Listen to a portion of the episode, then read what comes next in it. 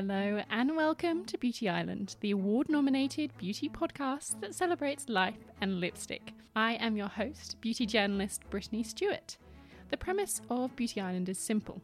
Each episode, I sit down with a guest and ask them about the eight beauty products that have a special memory or meaning for them, the ones they take to a desert island or beauty island that I am sending them off to. Maybe it's the beauty product that defined their teens the one they grew up watching their mum or grandma apply, or the perfume that instantly sparks a memory of a special place or person. Along the way, we find out more about their life, career, and the people and events that have shaped them into who they are today. But after all that, today is something a little bit different. In this episode, you will hear my interview with co founder of the world's first makeup museum, Doreen Bloch. Now, the museum is opening up in New York in May.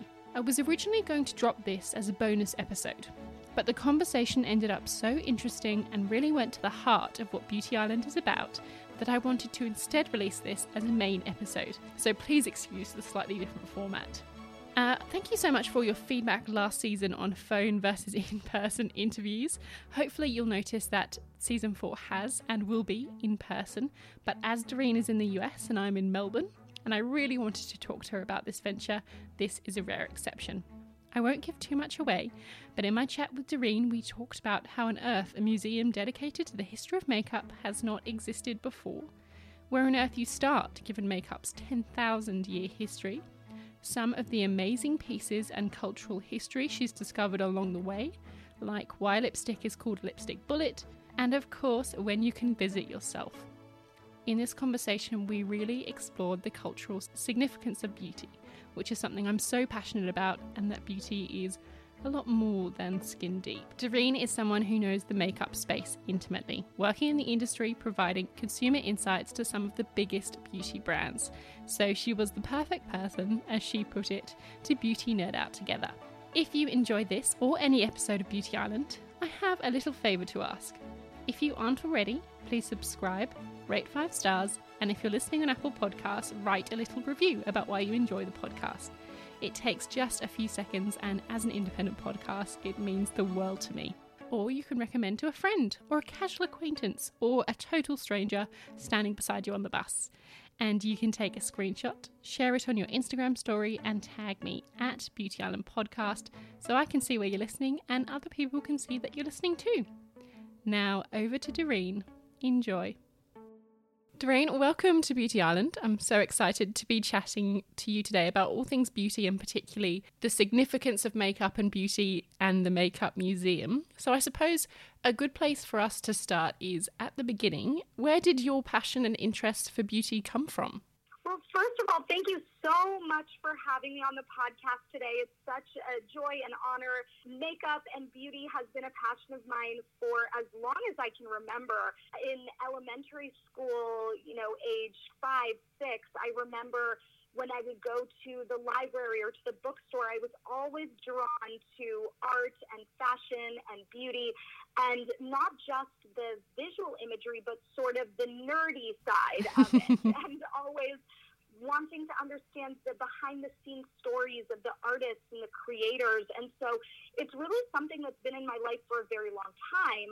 I think that what I could have never predicted at that young age is that it's something you can really make a career of, and that there are other people who are just as interested in it as I am and um, come to this industry from so many different perspectives.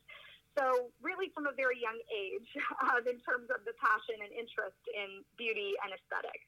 And do you remember the first product, first beauty product you either bought or that you grew up watching your mum or someone in your life use? Because I think those kind of memories and connections become really formative. We always really remember those first kind of interactions with beauty. Yes. And so for me, it's interesting because my first interactions with makeup were also at a very young age. I did community theater when uh, starting at the age of five or six, around the same time.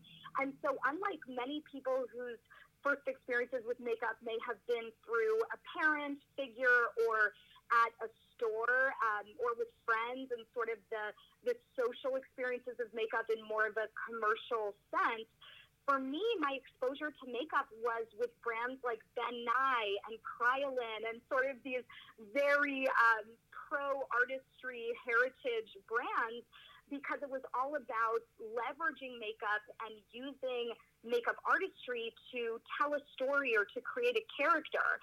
And so I remember from a very young age having very thick makeup caked onto my skin. and it was one of those things where, in a way, um, as I grew older and started wearing makeup just for myself uh, in my in my life, it was almost a re-education to get exposed to makeup that is more commercially available and something that you would wear in the everyday. And I think that's a really interesting point because obviously the makeup that you're wearing as a performer on stage is very, or even, you know, on film and things like that, is very different to what most people wear every day. But I think the thing that unites it, and you touched on there, is kind of the power that makeup can bring to. I don't know whether it's ne- necessarily a performance, but a lot of people draw confidence from makeup. They, it's it's an expressive, so you can feel like you can be yourself. Is that something that you you kind of see and experience as well? Absolutely, all of those things, and um, a word that really has resonated with me lately is this idea of identity and makeup as a tool to create identity and how that identity can shift uh, depending on who we want to be in any given moment.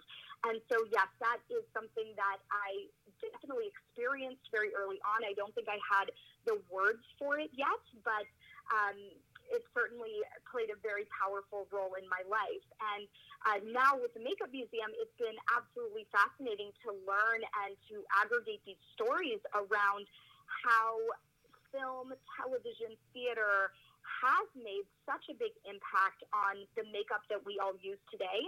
It's why we actually have decided to launch the Makeup Museum with the debut exhibition focused on the 1950s because of the importance of essentially film technology in the development of makeup technology. These things are all so interrelated, and I think it's a side of makeup that people will be so fascinated to learn about. And I do want to talk to you more about the particularly that exhibition and why you've started there. But I think first, where did the idea for the makeup museum come from? I mean, I was quite since this has been announced, it's been covered by everyone pretty much. And I think it's so interesting and I was so surprised that there hadn't been a dedicated museum for makeup before. I know, I know. And we were so thrilled and just blown away by all the amazing coverage and response to this uh, effort. And it has been the culmination of years of work. It's interesting because uh, when I graduated from university, I actually started my career in finance. Uh, so attempted for one year to go in a very uh, uh, different direction, and makeup and beauty and aesthetics just called me back. And so about 10 years ago, I started a company in the cosmetic space called Poshly that provides primarily consumer insight services for major brands. And so for uh, about a decade now, I've been working with L'Oreal, Shiseido, Avon, Revlon, uh, many uh, massive companies, also up and coming companies.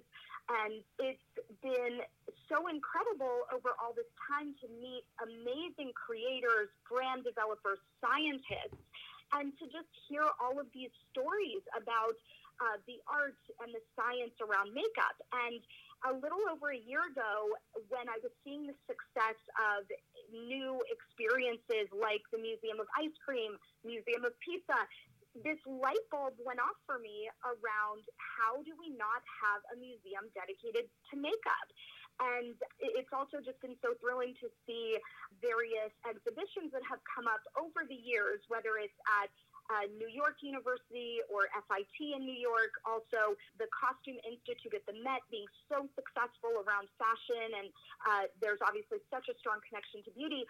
It just seemed to me that with 10,000 years of history, with so many people incredibly passionate about makeup, it is time to create a dedicated space. And so my first call was to a friend of mine uh, from the beauty industry, uh, Caitlin Collins, who was the former editor of Makeup.com, and I just needed a gut check from her, you know. And so yeah. my first question was, Caitlin, have you ever heard about this? Is it possible that someone has tried to create this and maybe there was a reason that it wasn't successful? And uh, as we started socializing this with our network, everyone said, wow, you know, we can't believe we had never heard about it, and you know, you should try to push this forward. So um, now we bring together an amazing group. Thrilled as you are that this is uh, finally coming to life. As a beauty journalist, I have a beauty podcast. Very obsessed with beauty. It kind of goes to the territory. But I was in in Europe earlier this year, and obviously got to see lots of exhibitions and things like that. And it really struck me, as you said. You can go to different places, and there are tiny aspects. Like I went to and you can see like the the early makeup from the Egyptians. Um, I went to the Mary Quant exhibition, a fantastic exhibition on Helena Rubinstein at the Jewish Museum in Paris. Um, and yes. and that struck me at how how rare that was to almost have a dedicated exhibition to beauty.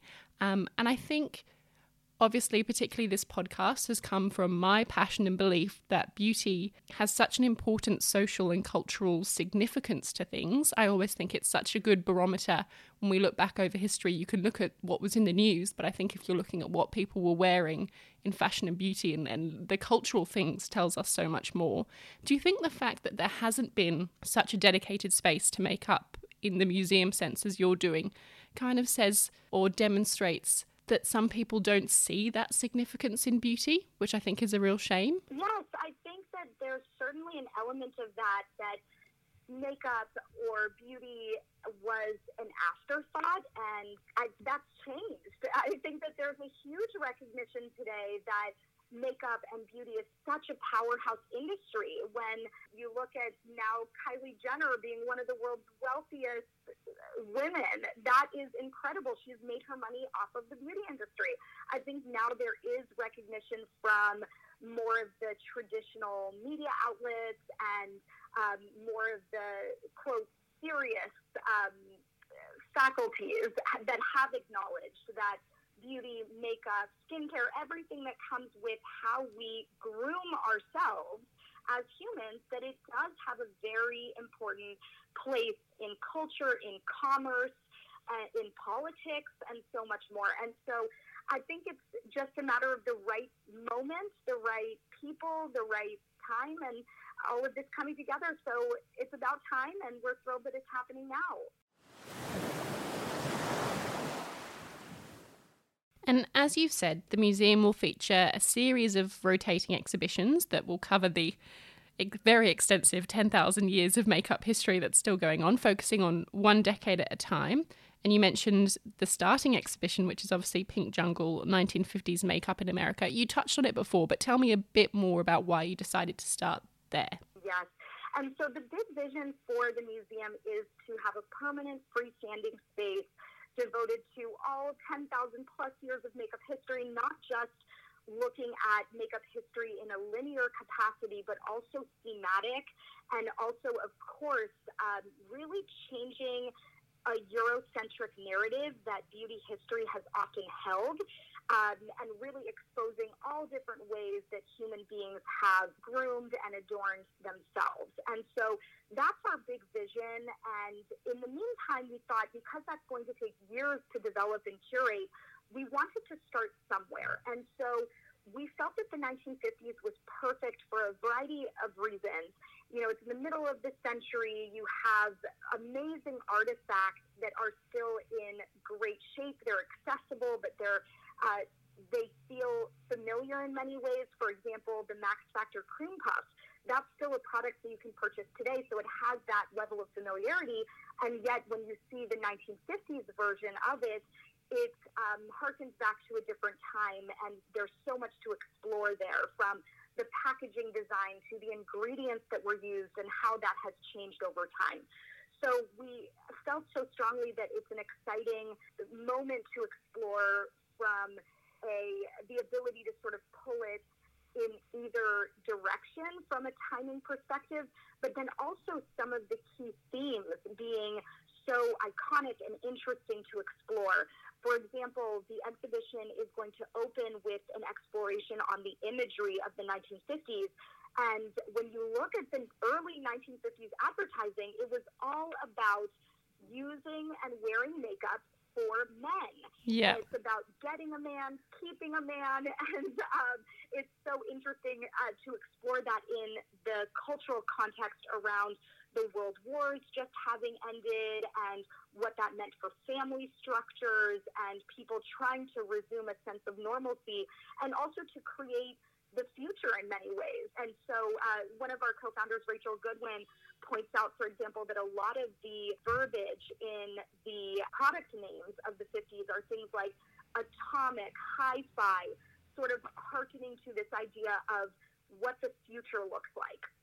And so, it's such an interesting time to explore around how women began to use makeup to create a sense of identity in all different ways and you have so many different dynamics of the Hollywood system of the time, the amazing entrepreneurs of the decade, like Helena Rubinstein, Max Factor, Elizabeth Arden, Estee Lauder, so many amazing founders and their stories. And so fundamentally, it's such a, it, it creates such a wealth of content that is both familiar in terms of the cat eye, the bold red lip being still so popular today, and yet giving people a sense of the genesis of those trends in really a mass market moment of the 50s. So lots to explore, and um, we're just so excited about the response that it's received so far, and um, can't wait for people to come and visit. It's just so fascinating, isn't it? And I like that you touched on the advertisements because I um I have a few vintage women's magazines, some from kind of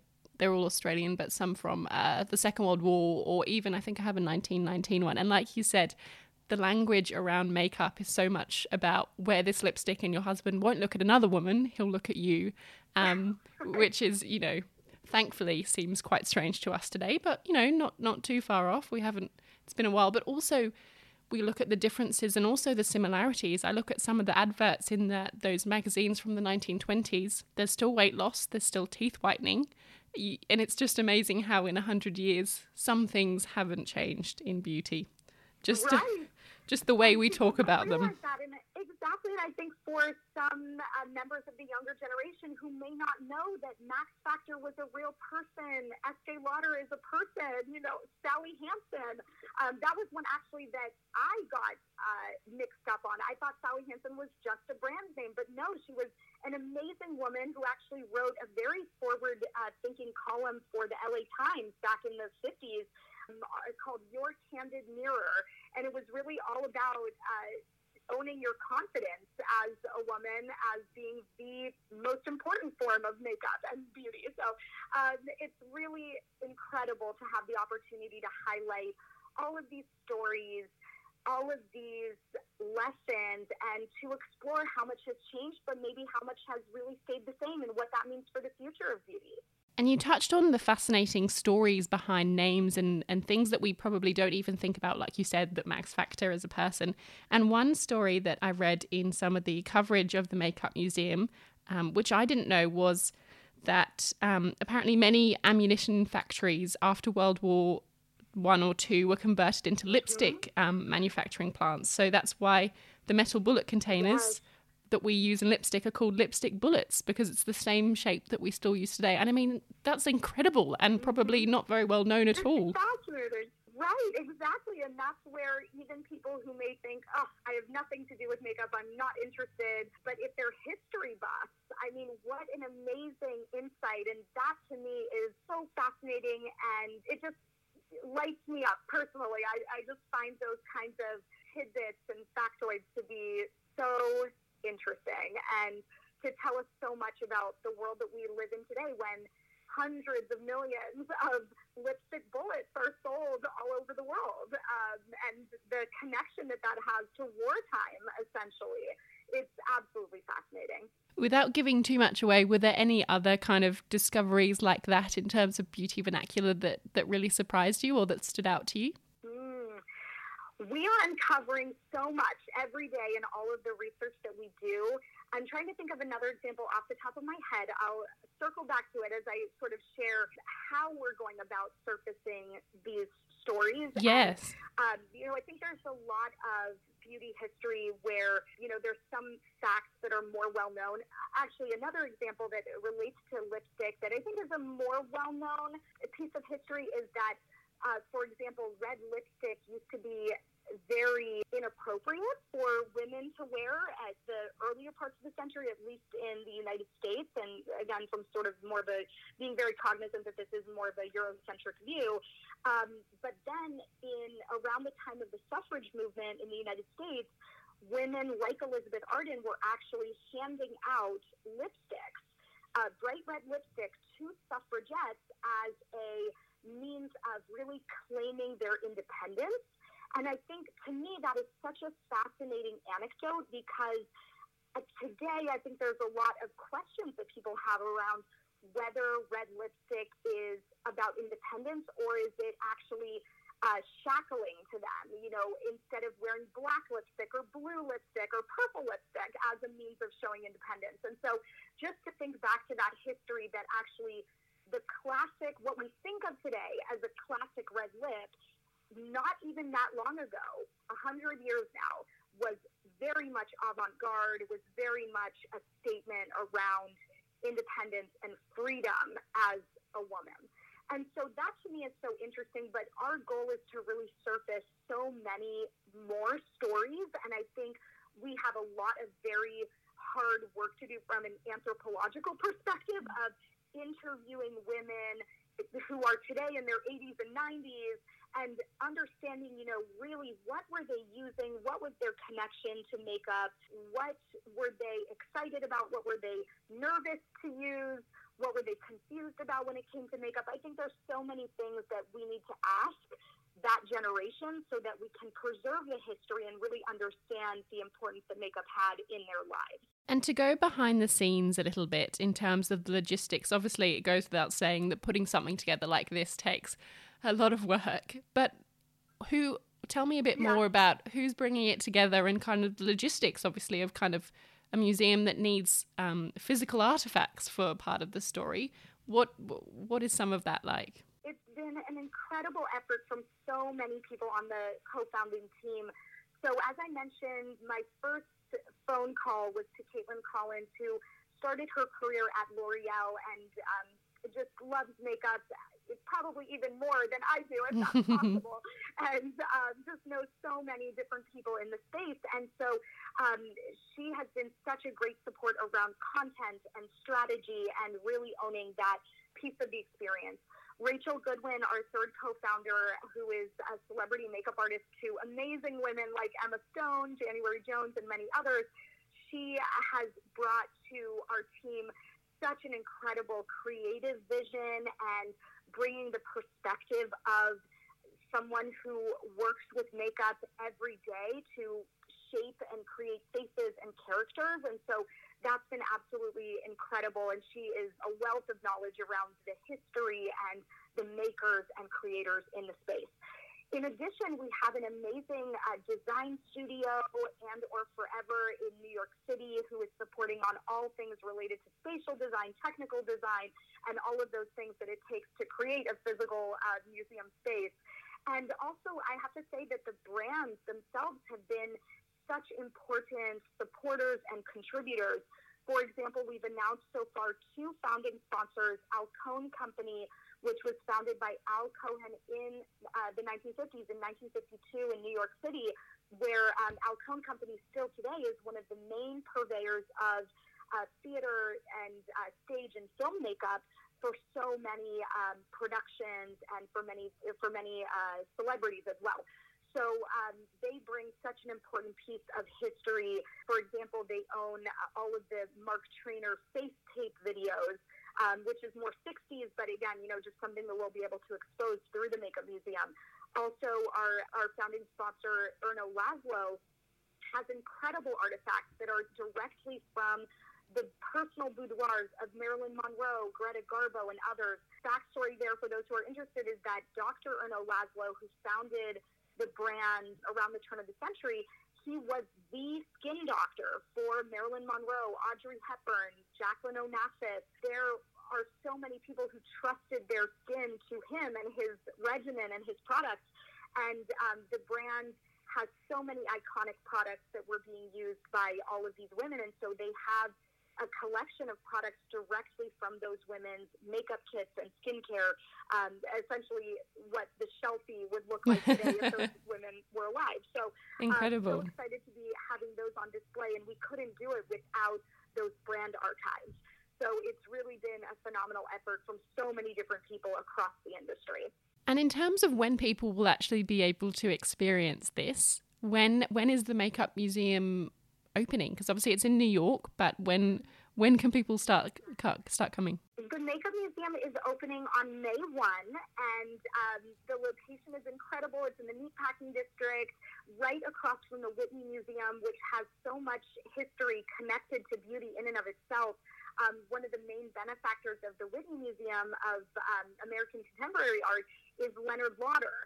And so it's just, it was incredible when I was in New York just a week ago to stand at the forthcoming location of the Makeup Museum and just to see the Leonard A. Lauder building of the Whitney and just to know that beauty, the beauty industry has contributed in such a big way to arts and culture and to be part of that and to be co-located with that is really incredible positive energy. So, um, so it will be in New York City at 94 Gansevoort Street, and tickets will start to go on sale in March.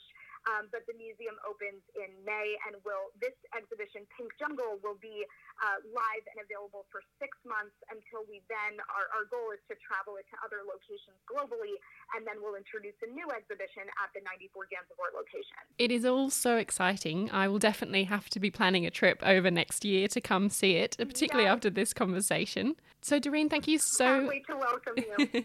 thank you so much for taking the time to talk to me today about some a subject that we're both so passionate about. It's been such a lovely conversation delving into the history and significance of beauty. So thank you so much. Thank you, Brittany. Thank you for nerding out with me on all things beauty. I really appreciate it. Anytime.